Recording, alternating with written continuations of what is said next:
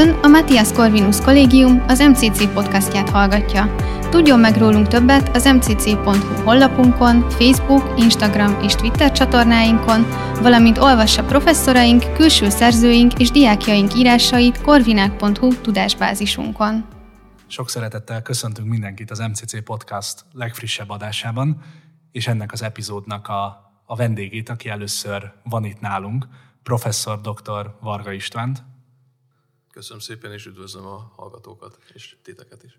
És bár a műhelyvezetőként vagy itt most hivatalosan, vagy az az elsődleges olyan titulus, ami miatt, eh, ami miatt beszélgetünk, azért az fontos elmondani, hogy az ELTE polgári eljárásjogi tanszékének tanszékvezető egyetemi tanára vagy, magánjogi jogvitarendezésre specializálódott, aktívan gyakorló ügyvéd, polgári peres és választott bírósági eljárás jogban is egy nemzetközileg itthon, meg nemzetközi is elismert tekintély vagy, ha lehet ezt így, ezt így mondani. És mielőtt belevágnánk a mai podcastba, illetve vannak a fő témájába, ami, amelynek keretében kicsit kérdőjelesen a, az állami és a választott bíróságok közötti versenyről, viszonyrendszerről, ennek az egész kérdésnek a természetéről beszélgetnénk, akkor egy, egy olyan sajnálatos eseményel hadd kezdjük, és itt beszélgettünk is az Istvánnal előtte, hogy, hogy a napokban elhunyt német János volt alkotmánybírónak, az alkotmánybíróság volt elnökének, aki nagyon aktív és komoly választott bíró is volt, az ő emlékének is ajánlanánk részben ezt az adást.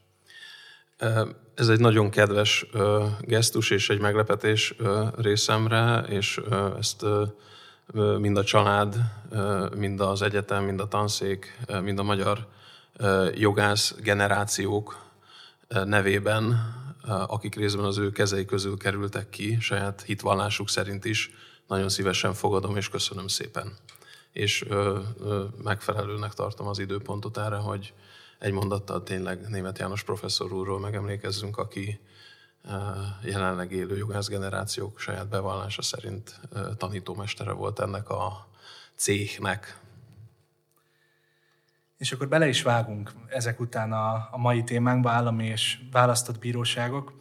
Én nem vagyok se jogász, se semmilyen ügyem nem volt még állami, se állami, se választott bíróságon. Hála Istennek. De, hála Istennek. De, de azt gondolom, hogy nagyon fontos tudni, hogy én is beleolvastam magam, készültem erre a beszélgetésre, úgy unblock erről a témáról, és nyilván, hogy olyan szerencsések vagyunk, hogy erről talán az itthon az egyik legtöbbet tudó emberrel beszélgethetünk, én ezt az alkalmat ki szeretném így használni, és nyilván úgy próbáljuk majd beszélni, vezetni ezt a beszélgetést, hogy a, a laikusok is, akik nem jogászok esetleg rá tudjanak erre kapcsolódni, és azért pár olyan, olyan csemegét a jogászoknak is elrejtünk majd benne, amire meg, meg ők tudnak jobban e, rezonálni, vagy, vagy rákapcsolódni. Tehát induljunk tényleg kicsit a, a KH-tól, egyáltalán onnan, hogy szerintem sokaknak, hogyha azt mondom, hogy választott bíráskodás, nem igazán értik, hogy pontosan mire is gondolunk. Az állami bíráskodás az, az, az jobban elterjedt, talán történelmi kontextusban lehet ezt mondani az utóbbi évtizedekben e, mindenképpen, de majd, majd kiavítasz, ha ez, ha ez máshogy lenne. Kezdjük talán úgy, hogy, hogy miért és, és mi szorította vissza, ha visszaszorította radikálisan a választott bíráskodást mondjuk Európában, milyen történelmi folyamatok, hol válik el ez a két bíráskodás ilyen módon? Visszaszorításról én nem beszélnék, az egy ö, ö, tudományosan lényegében már nem vitatott tény, hogy az arbitráció, ö, tehát a magánjogi jogvitarendezés, az történelmi gyökereiben egy az állami igazságszolgáltatási monopóliumból levezetett igazságszolgáltatásnál egy régebbi intézmény. E, ennek a borzasztó egyszerű magyarázata az az, hogy itt, mint ahogy a szó maga, a kifejezés is mondja, a választott és nem az állam által, vagy bármilyen más közjogi entitás által rendelt döntéshozó dönti el a feleknek a jogvitáját, hanem a felek bizalmát, és ezért erre a bizalomra alapozottan a felek által választott személy, vagy személyek, az arbiter, illetve az arbiterek, ugye latinul, és ennek megfelelően ugye a modern nyelvekben is. Tehát arról nem beszélnék, hogy visszaszorult, ezt nem tudjuk igazándiból, hogy statisztikailag hogy áll az állami bíráskodásnak és a választott bíráskodásnak a viszonya. Egész egyszerűen azért nem, mert a választott bíráskodás egy bizalmas, titkos eljárás lényegében, pontosan ez az egyik motivációja a feleknek, hogy válasszák, ezért legalábbis az úgynevezett adhok és nem intézményes választott bíráskodásról, amiről majd mindjárt beszélni fogunk nyilván, a számarányáról pontos tudásunk nincsen.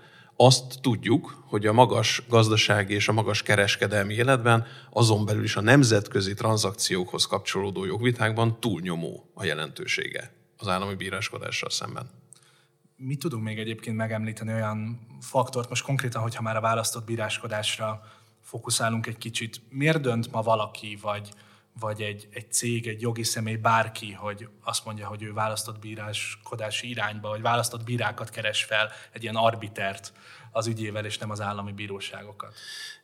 Ez egy összetett, így is szokta emlegetni mind a jogirodalom, mind a gyakorlat, egy nagyon összetett motivációs struktúráról beszélünk.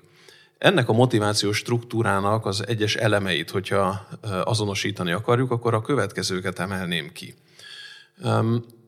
Az elsődleges, amit már az imént említettem, egy emelkedettebb bizalmi elemet képes megvalósítani, az a kiinduló pont, hogy olyas valaki fogja eldönteni a jogvitánkat, akiben mi szakmailag, akár emberileg, akár a nyelvtudását, akár az adott jogterületen való jogi tudását, akár egy adott gazdasági, kereskedelmi szektorban a tapasztalatát ismerve mi megbízunk benne.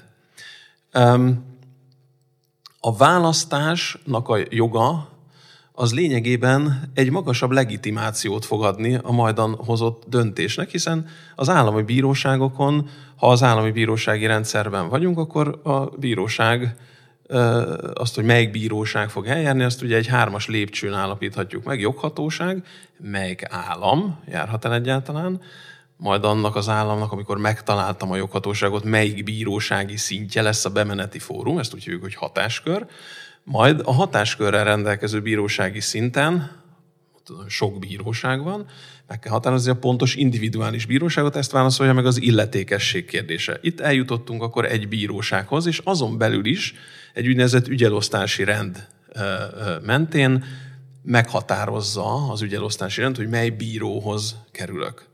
Erre semmifajta befolyása a feleknek nincs, éppen azért, mert így biztosítható az elfogulatlan, a pártatlan bíráskodás, és egy olyan automatizmus, ami egyébként a jogállamiságnak egy része.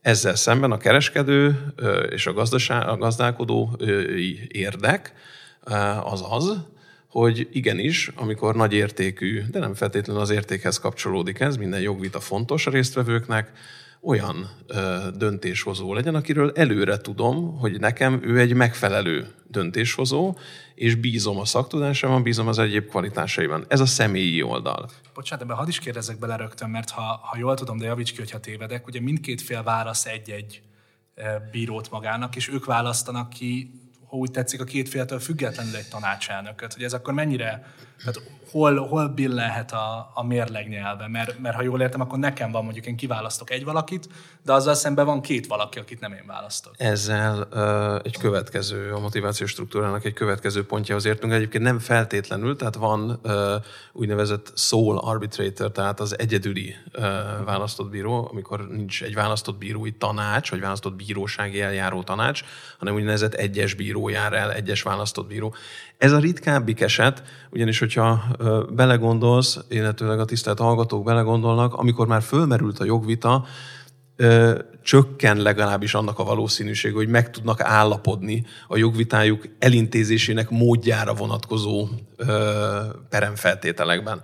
Tehát a tipikus alakítás az tényleg az, az eljárás tipikus alakítása tényleg az, hogy az igényét érvényesítő, például egy kártérítési igényt érvényesítő, mert magát károsultnak érző, például egy szerződésszegésből magát károsultnak érző igény jogosult, állított igény jogosult, mint felperes, keresetet indít, és ebben a kereset levelében megnevezi a saját választott bíráját. Például beleírja, hogy én Heltai Péterben bízom, őt kérem választott bírónak Miután jelezted, hogy nem nincsen jogi végzettséget, ezért én örömmel tudatom, hogy a választott bírói törvényi törvények nem teszik feltételé a jogi végzettséget, tehát még akár ez, ez egy másik dolog, hogy ahogy egy angol választott bíró kollégám, egy nagyon ismert nemzetközi magánjogász professzor ezt mondta az egyik választott bírósági tárgyalásunk szünetében, you know István, arbitration has been hijacked by lawyers. Tehát lényegében túlszul ejtették te a jogászi cég, a jogászi szakma a választott bíráskodás, de nem feltétel a jogászi végzettség. Nyilván miután egy eljárás menedzsmentről van szó, az eljárás jogi és a döntésnél pedig az anyagi jogi ismeretek azok kiemelten fontosak, tehát nyilván a természetéből is fakad az, hogy többnyire jogászok végzik, de nem feltétlenül ezt azért itt rögzíteném. Erre válaszként az alperes pedig tipikus módon megjelöli a saját választott bíráját, ha csak nem szabotálja az ügyet, erre majd külön kitérhetünk, és igen, így a két úgynevezett party appointed arbitrator, tehát a felek által jelölt választott bírók, ez a kettő fog maga fölé egy elnököt jelölni. Ennek az előnye, és itt vagyunk egy további motivációs struktúra elemnél, hogy a két választott bíró, ugyan a törvények erre kötelezik őket, hogy nem szabad, hogy képviselőnek tekintsék magukat, nem a felek képviselői értelmszerűen választott bírák, ahogy a névben is benne van de a dolgok természetéből fakad, és a választott bírói praxis ezt mutatja, ezelőtt kár becsukni az embernek a szemét, hogy a felperesi és az alperesi választ, jelölt választott bíró az lényegében minden lehetséges érvet be fog vezetni a döntési folyamatba. Én még csak azt sem mondanám, hogy a felperesi választott bíró feltétlenül a felperesnek kedvező érveket, az alperesi az alperesnek, de azért legyünk őszinték, nem biztos az, hogy mindenki a másik félnek az ügyére kihegyezett módon és kifejezetten az azt támogató érveket hangsúlyozó, és a saját magát jelölő félnek kedvező dolgokat elhallgatva fog vitatkozni akkor, amikor a döntés születik. Kialakult tehát ez a tipikus, ennyit nyugodtan elmondhatok belülről, egy, egy tipikus setting, hogy kialakul belül egy nagyon komoly dialektika, egy nagyon komoly vita, ha csak nem egyértelmű megítélésű az ügy, ez is gyakor, gyakorta előfordul. És míg az állami bíróságon ugye a bíró előtt ilyen azért nem feltétlenül van, főleg, hogy egy egyes bíróról beszélünk, itt azért arról van szó, hogy az egyébként szakmai tekintélynek is tipikusan elismert elnök, akit ugye a két választott bíró saját maga fölött is elismer egy szakmai tekintélynek, tipikusan így választanak elnököt, az egy olyan dialektikával, egy olyan érvek harcával találkozik, amely érvekkel adott esetben, hogyha mondjuk egyes bíró lenne, lehet, hogy nála föl sem merülne. Tehát az érveknek egy gazdagsága, az érvek gazdagságának egy előadottsága az elég magas szinten garantálva van a választott bírósági eljárásban. Még egy-két szempontot hadd hozzak be, hogy uh, itt jutunk egyre beljebb a választott uh, bíráskodásnak a megértésében amiket még felszoktak hozni, vagy amit, amit én találtam, hogy felmerül, úgymond például állami bíróságokkal szemben való előnyök kapcsán, miért választják ezt mondjuk az emberek vagy az adott felek. Ilyen faktor lehet az idő, hogy azt, azt mondják, hogy, hogy ez gyorsabb. Erre kérlek, hogy majd, majd reagálj. Illetve, hogy a bírók sokszor, vagy a választott bírók sokszor specifikusabb tudással rendelkeznek egy adott témában, mint ahogy az előbb te is elmondtad, hogy hogyan jut el egy bizonyos szintre egy adott ügy, mint egy egy olyan bíró, aki ez úgymond a különböző jogi szintek miatt odadobja úgymond a gép, vagy ez a rendszer, de lehet, hogy ő, most mondok valamit, biztosítási ügyekben nem annyira napra kész. És ugye amit a másik oldalra szoktak még tenni, hogy, hogy viszont ez borsosabb műfaj is, mint mondjuk az állami bíróság. Igen, talán kezdjük a legegyszerűbben, ugye a szaktudás, erről már beszéltünk az imént. Természetesen egy nagyon jó és nagyon komoly bírói karunk van, tehát kérem, aznak az előrebocsátásával beszélek erről, hogy ö, ö, nem lehet úgy olvasni, amit mondok, hogy nem jó szakértelemmel rendelkező bírákkal találkoznánk az állami bíróságokon. Erről szó sincs. Arról van szó, hogy ö, a felek, pontosan ahogy te is jelezted, ha van egy nagyon specifikus ö, ö, jogvitájuk, semmifajta garanciájuk nincsen arra, hogy olyan bíró elé kerül, akinek az a szakmai fókusza. Itt meg meg tudják azt választani, hogy igen, akár publikációkkal, akár eddigi általuk ismert tapasztalatáról, megismervő választott bírót tudjanak a saját jogvitájuk eldöntőjévé tenni, tehát erre befolyást tudnak gyakorolni.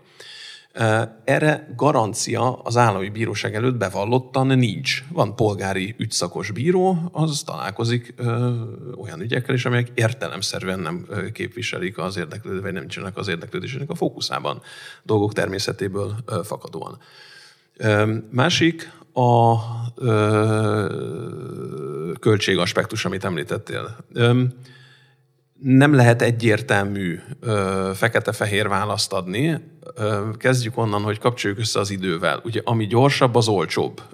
Ebből akár ki is indulhatunk. Tipikusan a választott bírósági eljárás gyorsabb, mint az állami bírósági polgári per. Mindjárt elmondom, hogy miért. De a költség aspektusra koncentrálva az zárjuk le először ezt a kérdést.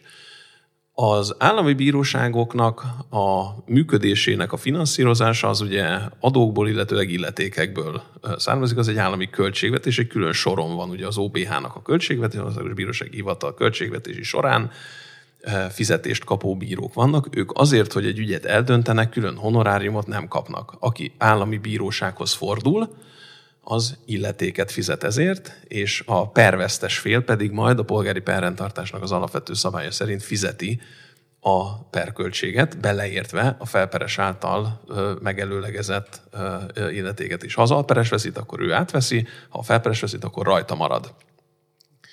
Ezzel szemben a választott bírók, miután ők egy megbízási szerződés jellegű jogviszonyba lépnek a felekkel, szolgáltatást nyújtanak, igazságot szolgáltatnak, csak nem az állami igazságszolgáltatási monopóliumból levezetett hatalom képviseletében, hanem a felek szerződéséből nyert legitimációval.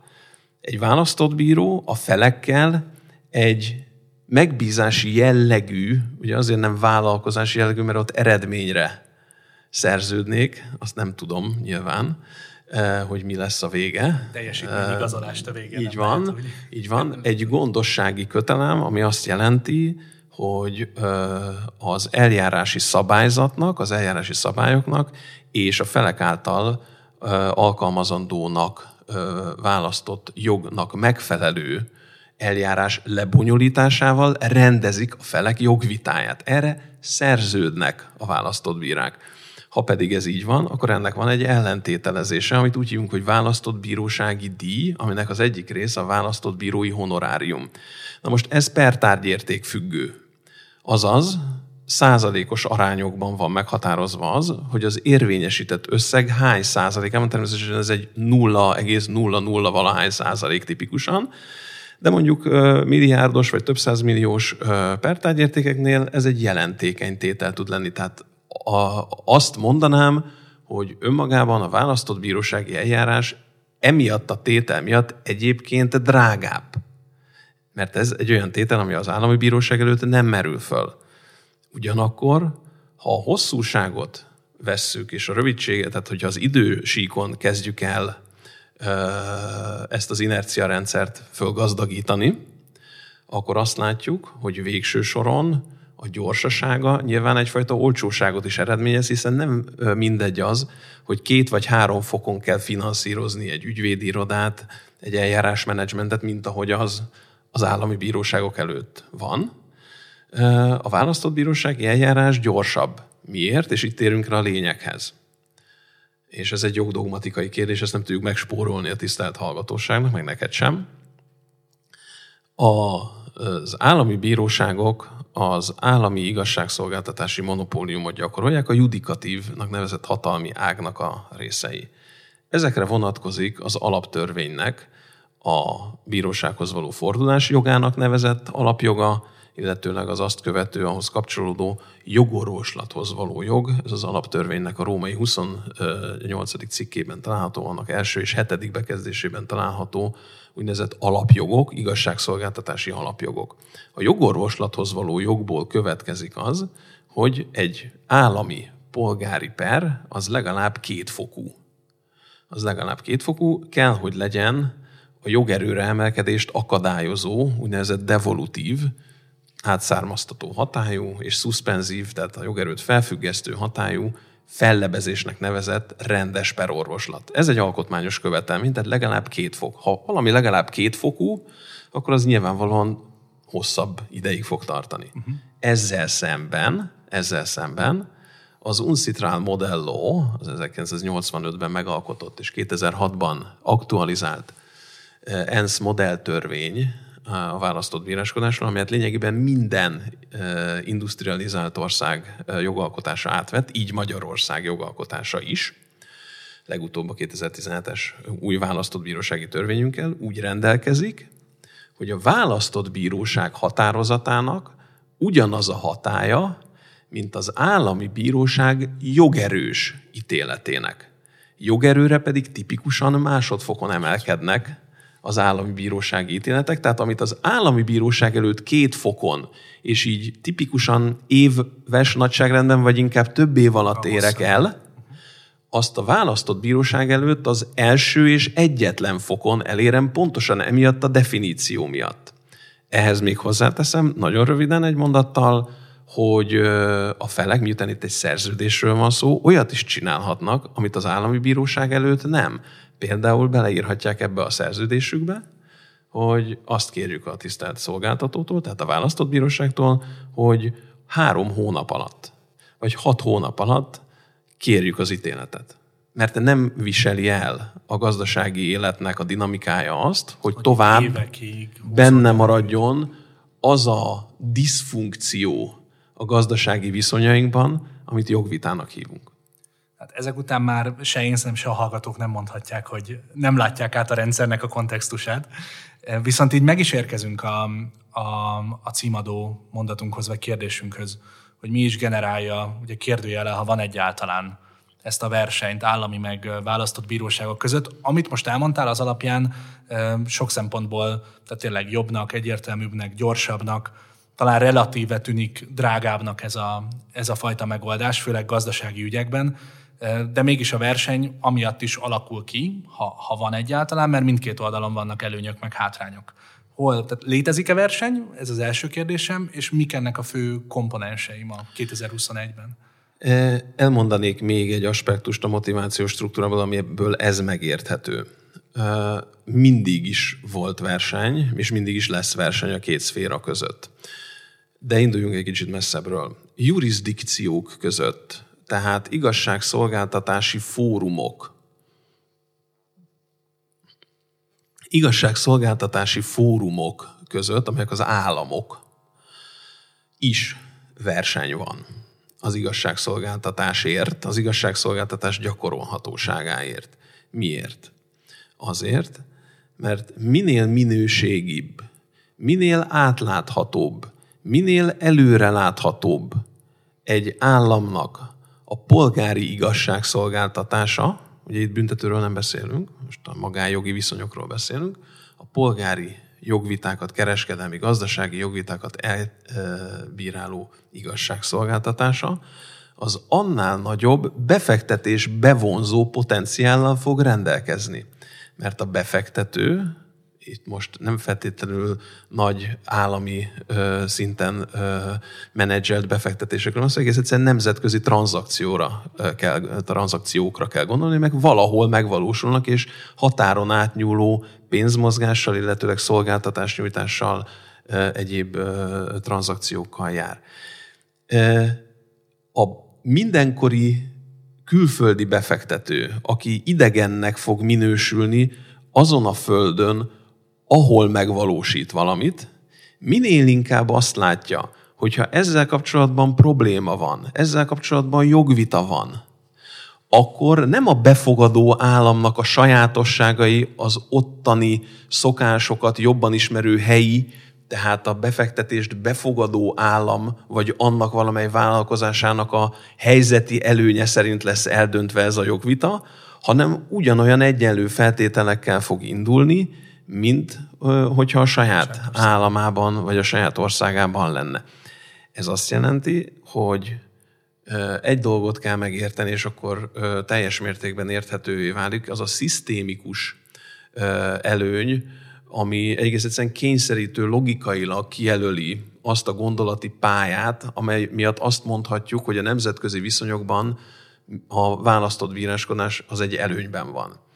Nem arról van szó, hogy akár a magyar állami bíróságok, akár a német, a francia, az orosz, a japán, vagy épp a valamelyik ö, afrikai ö, törzsi igazságszolgáltatás tipikusan elfogult lenni, és mindig a saját polgárai és a saját vállalkozásai javára szeretne dönteni.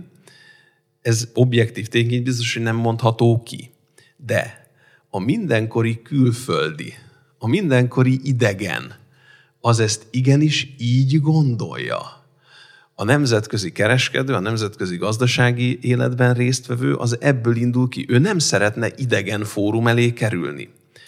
Ennek megfelelően azt mondhatjuk, hogy ha a felek nem kötnek választott bírósági megállapodást, ami ez a bizonyos szerződésük, amiről beszéltünk, hogy ez egy szerződéses alapú igazságszolgáltatás, akkor állami bírósági joghatóság és hatáskör alatt fog maradni a leendő jogvitájuk, amelyről azonban nem tudják, hogy hol fog landolni, melyik országban, mert az attól fog függeni a joghatósági szabályozók ilyetén kialakítottsága miatt, hogy például az alperes lakóhelye, az ugye, vagy székhelye, Áktor szék, Aztán nagyon nem mindegy dolgok. Így van, megalapozza a joghatóságot. De nem tudom előre, amikor a szerződésünket megkötjük, és még minden rendben van, hogy ki lesz az alperes, ki fog szerződést szegni, ki fog a másiknak kárt okozni. Magyarul nem láthatom azt előre, hogy hol tudok megindítani egy ö, ö, keresetet. Ezt a bizonytalanságot ki tudom zárni azzal, ha választott bírósági kikötést teszek, és azt mondom, hogy egy olyan választott bíróságot kötök, ez az egyik lehetőség, amely sem a befektetőnek, vagy sem az egyik félnek, sem a másik félnek az államában, hanem egy harmadik államban van, ezzel biztosítva egyfajta neutralitást, vagy azt mondom, hogy jó, maradjunk a befektetés országában, de akkor semmiképpen ne az állami bíróságok elé kerülünk, hanem az ott székelő, tipikusan kereskedelmi és iparkamarák mellett ahogy létrehozott, ahogy ez Magyarországon is van, ugye az MKIK mellett, Magyar Kereskedelmi és Iparkamara mellett szervezett választott bíróság, az állami bírósági szervezetrendszerből kiszerződve privát bíróság elé megyünk, ez a választott bíróság. Ez az úgynevezett home bias gondolat, tehát hogy tudni, abból indul ki a mindenkori idegen, hogy a mindenkor otthon lévő fél az előnyöket fog élvezni. És legyünk őszinték, ez nem kizárható. Sokfajta nem, nem, nem teljesen elrugaszkodott feltételezés. Nem egy, nem egy elrugaszkodott feltételezés, főleg akkor, hogyha például állami cégeknek, vagy állami érdekeket szolgáló beruházásokról van szó. Hadd említsek egy példát, ami nem fog különösebben meglepni senkit. Korábban Magyarországon volt az állami, vagy a nemzeti vagyonról szóló törvénynek egy olyan passzusa, amely kizárta a választott bíráskodást a, az úgynevezett nemzeti vagyon körébe tartozó tárgyakra. Ezt a magyar állam úgy akarta kezelni, hogy ez kizárólag magyar állami bíróságok elé jöhessen. Míg nem 2015-ben ez kikerült a nemzeti vagyonról szóló törvényből, meggyőződésem szerint nagyon helyesen, mi annak idején ezért mind politikai, mind jogászi szakmai berkekben lobbiztunk, és helyesen a törvényalkotó fölismerte azt, hogy egy ilyen korlátozás az inkább hátramozdítója lehet beruházásoknak, mint előre mozdítója hogy más nem mondjak, erre a módosításra például azért került sor, mert megindultak olyan beruházások Magyarországon, ahol a külföldi befektető például elképzeléseink szerint a Paksi atomerőművet megvalósító külföldi befektető nem szeretett volna Magyar Állami Bíróság elé kerülni a pereivel, hogyha lesz ebből a befektetésből per. Nem mondjuk és akkor, sorol, és akkor sorolhatnám.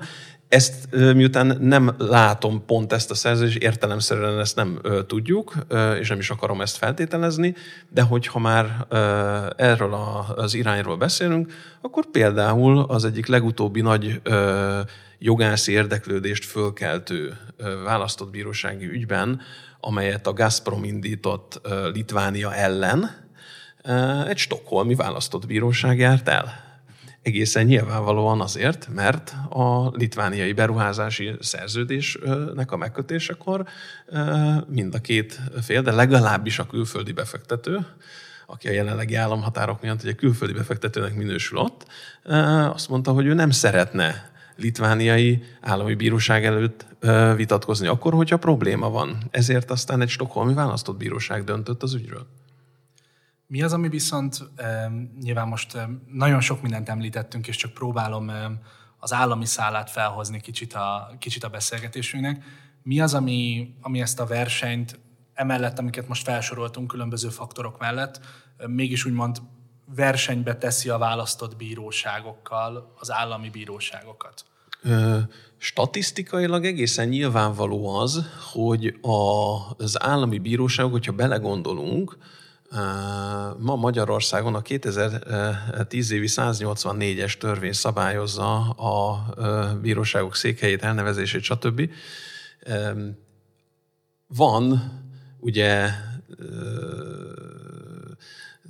21 törvényszék, van 5 ítélőtábla, van a kúria, és van 121 néhány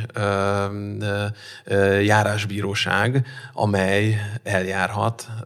Ugye, tehát 100 fölött, 150 körüli bíróságról beszélünk, csak az állami bírósági szinteken, és ez minden országban egyébként így van. Tehát ez statisztikailag összehasonlíthatatlanul nagyobb terhet képes elvinni. Ezt senki nem vitatja.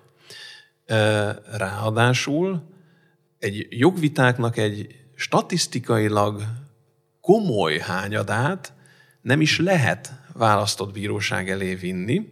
Ezek az úgynevezett inarbitrabilis, vagy választott bírósági útra nem tartozható ügyek.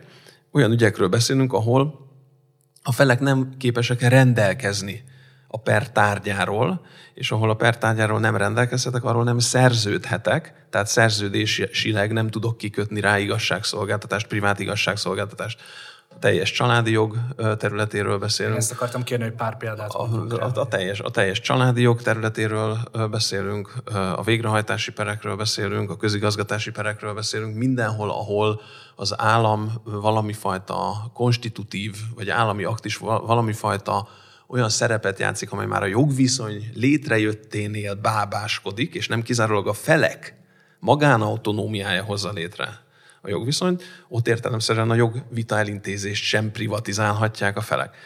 De hangsúlyozom, hogy a ö, tipikusan vagyonjogi ö, jogvitáknál ott természetesen helye van ennek, de ott is elmondhatjuk azt, hogy ez azért egy összehasonlítva az állami bírósági szervezetrendszerrel, ami egy mamut a választott bírósághoz képest, ez azért egy filigrán eh, szervezet, ha valaki Gepárt. megnézi, igen, ha valaki megnézi, igen, így van, ha valaki megnézi például a választott bírói listát, akkor látni fogja, hogy az van, tudom én, 40-50 eh, eh, professzor, az egész világról, és ez nyilván ez nem tudja elvinni ugyanazt az ügyterhet, mint egy komoly létszámmal és komoly szakmai tudással is egyébként rendelkező állami bírósági szervezetrendszer. Tehát ilyen értelemben verseny, hogy erre áttevődhetne a nagy teher, vagy olyan elképzelések viszonylag naívan el szoktak hangzani, hogy majd a választott bíróság az képes tehermentesíteni is az állami bíróságot, tehát er, ilyesmiről szó sincsen, ilyesmiről szó nincs.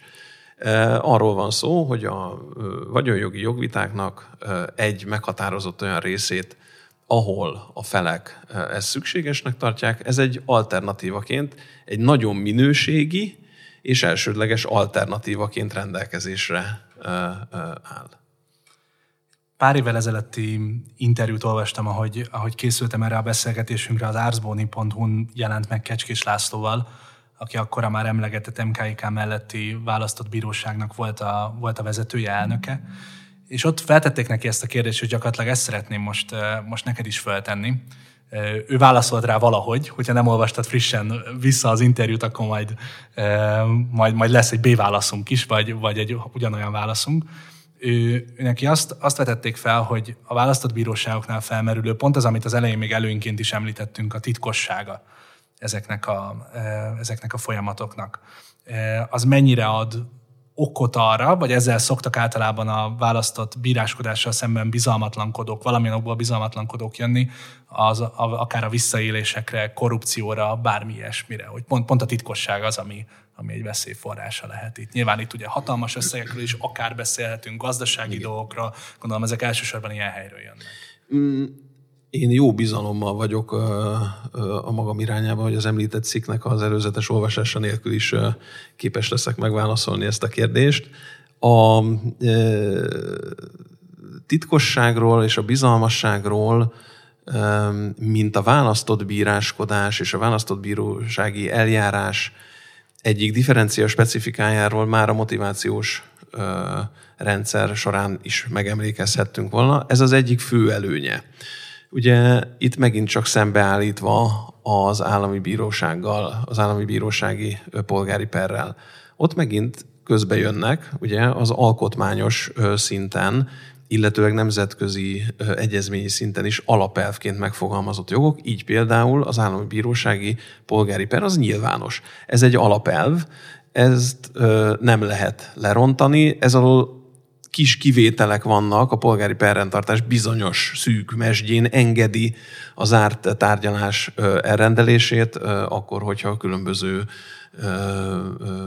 titokvédelmi, illetőleg minősített adatvédelmi szempontok ezt szükségszerűvé teszik. De alapvetően az állami bírósági polgári per az nyilvános. Ennek van egy didaktikai oka, ugye bemehessen bárki és tanulhasson belőle, másrészt van egy ellenőrzési szerepe. Az állami bírónak mindig számolnia kelljen azzal, hogy amit csinál, az lényegében nyilvános, akár sajtó nyilvános, ugye hát ezt mindenki látja bizonyos nagyobb érdeklődésre számot tartó perekről, ugye tudósításokban. Ennek tehát van egy ilyen nevelő és, és felülbírálati, felülvizsgálati revíziós funkciója. Ezzel szemben a választott bírósági eljárás alapelve az az, hogy zárt, zárt, bizalmas.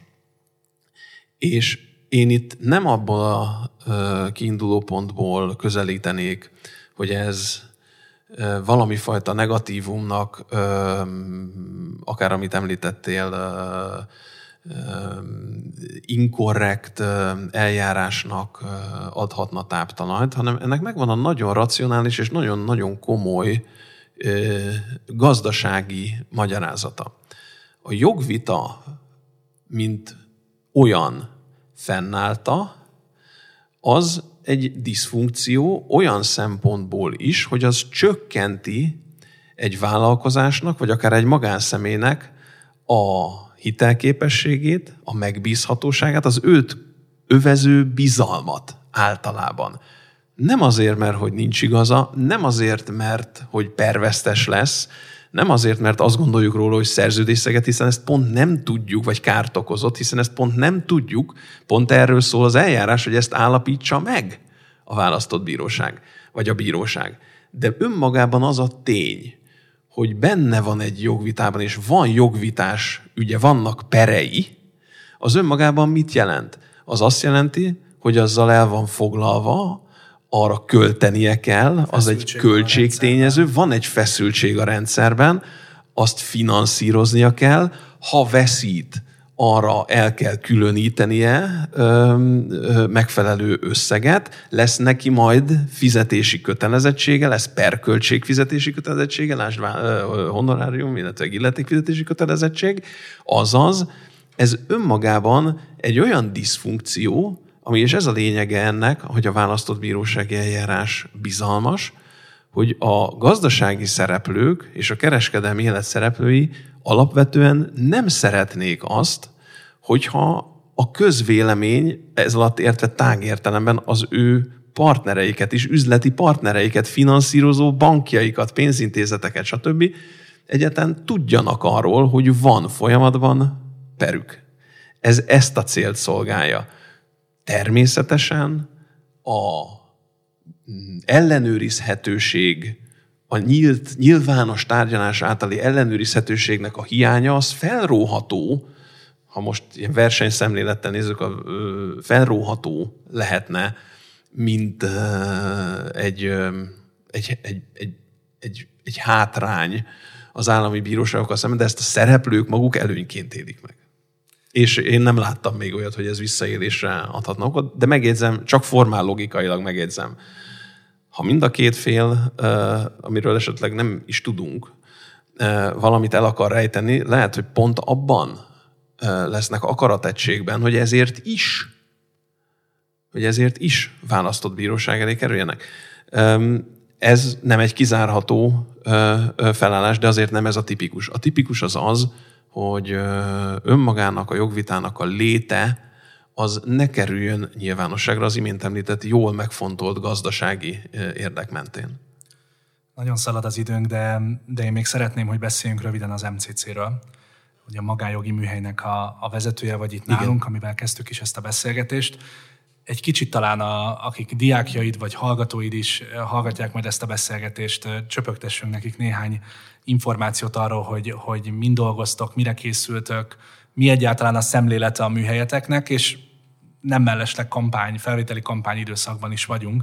Ez ilyen szempontból egy jó ilyen felpaprikázó lehetőség is arra, hogy akik még nem teljesen biztosak a jelentkezésben, azokat most teljesen elbillentsük abba az irányba, Igen. hogy jöjjenek ide. Én azt gondolom, hogy erre már alkalmas volt a beszélgetésnek az eddigi ez is lefolyása is, tehát ne tegyük ezt egy ilyen alacsony polcra. Én azt gondolom, hogy ez már most meg kellett, hogy győzzük igaz, neki. De, de most a de akkor győzzük meg őket, jobb, de akkor győzzük meg őket jobban. Tehát uh, akkor mondanám azt, hogy ha erről akarjuk őket meggyőzni, akkor én annyit mondanék, hogy amiről most beszélünk, azt a mostani hallgatói már ennél sokkal részletesebben és sokkal mélyebben átértve tudják, és ők már sokkal több mindent el tudnának erre mondani, persze nem ennyi idő alatt, de annak most egy nagyon-nagyon kicsike szegmensét tudtuk itt érinteni, amivel lényegében én a magájogi műhely most összehasonlító jogi kurzusának hívott rendezvényén lényegében egy egész évig foglalkozom velük. Ezt úgy érjük el, hogy lényegében tényleges esetekről beszélünk, nem titok, hogy saját eseteimről. Nyilvánvalóan név nélkül és lezárt ügyekről beszélünk, de a saját gyakorlati tapasztalataimat, és természetesen nem választott bírósági, hanem állami bírósági perekben szerzett gyakorlati tapasztalataimat, illetőleg a múltban már lezárult választott bírósági eljárásokban fölmerült problémákról nyilván nem az ügy tényleges szereplőinek és tényleges tárgyának a tárgyalásával, de azért mégiscsak fölmerülő problémákat a gyakorlatból tudnak megismerni. Én azt gondolom, hogy legalábbis a magánjogi oktatás egyetemi professzorként ugyanezt csinálom egyébként az egyetemen, tehát ez nem, nem egy meglepő dolog. Itt talán egy további elmélyítésre azért van lehetőség, mert egy kicsi csoporttal dolgozom együtt, ugyanúgy, mint ahogy egy egyetemi szemináriumon, de nem egy jogszabályt kell, hogy végigvegyünk, hanem egy tágabb perspektívából tudjuk nézni a dolgokat. Úgyhogy kiválasztott, érdekes a világról összeszedett jogeseteknek a megbeszélése az, ami ennek az alapját képezi. Szerintem most már ezzel itt a végén végképp meghoztuk mindenkinek a kedvét a jelentkezéshez is, illetve ezt hadd harangozzam be, hogy nem ez volt nagy valószínűséggel az utolsó beszélgetésünk, hanem tervezünk egy következőt egy hasonlóan aktuális témában, kicsit talán máshogy globális témában a különböző big tech cégek, ugye ez most nagyon benne van a levegőben, nem csak politikailag, hanem a, a jogász világban is, hogy hogyan lehet őket szabályozni, kell-e szabályozni, nem kell, egyáltalán. Van erre bármilyen gyakorlat, amit, amit lehet már, már hasznosítani, hogyha eljutna akár most ugye a lengyeleknek van erre javaslatuk, sok minden pörög a világba a gyakorlatban, szóval fogjuk ezt még folytatni, e, viszont ezt a témát most be kell fejeznünk, de nagyon-nagyon szépen köszönöm dr. Varga Istvánnak, hogy itt volt velünk az első MCC podcastjában, és sok sikert kívánunk a további munkáthoz. Ehhez hadd tegyem azt hozzá, én is megköszönve a beszélgetést, hogy én már a mai alkalomra is úgy készültem a korábbi megbeszélésünk alapján, hogy a Facebook és egyéb jelenleg aktuális dolgokról fogunk beszélni, úgyhogy én készültem, de, de nagyon örülök neki, hogy egyébként spontán a szívemhez közel álló másik témáról beszéltünk most, mert ez volt az első beszélgetésünk, ezt, ezt köszönöm és örömmel tekintek a következő ilyen tárgyú beszélgetés elé. Köszönjük szépen. Én köszönöm. Köszönjük, hogy meghallgatta ezt az MCC Podcast epizódot. További híreinket és tartalmainkat megtalálhatja az mcc.hu honlapon, valamint Facebook, Instagram és Twitter csatornáinkon. Professzoraink, külső szerzőink és diákjaink írásaiért keresse fel korvinák.hu tudásbázisunkat.